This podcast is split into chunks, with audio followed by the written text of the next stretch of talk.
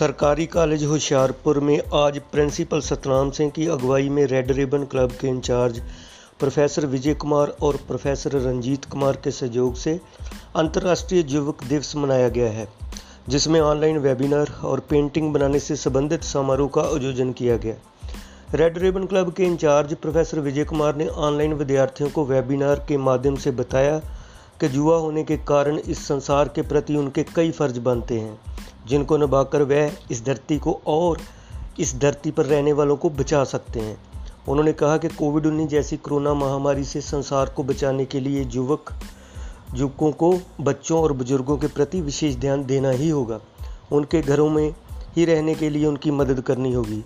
स्वयं भी मास्क पहने, दूरी बनाए रखें बार बार हाथ धोने जैसे फर्जों को निभाना होगा और दूसरों को निभाने के लिए भी प्रेरित करना होगा। उन्होंने कहा कि उनकी करनी और कथनी में अंतर नहीं होना चाहिए। इसी प्रकार वातावरण को स्वच्छ बनाए रखने के लिए कुदरत की देखभाल भी करनी होगी। उससे किसी प्रकार की गलत दखलंदाजी भयंकर परिणाम को बुलावा भी दे सकती है।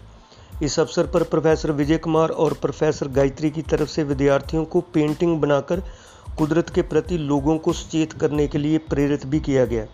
विद्यार्थियों ने पेंटिंग बनाकर कुदरत और वातावरण को बचाने का संदेश दिया।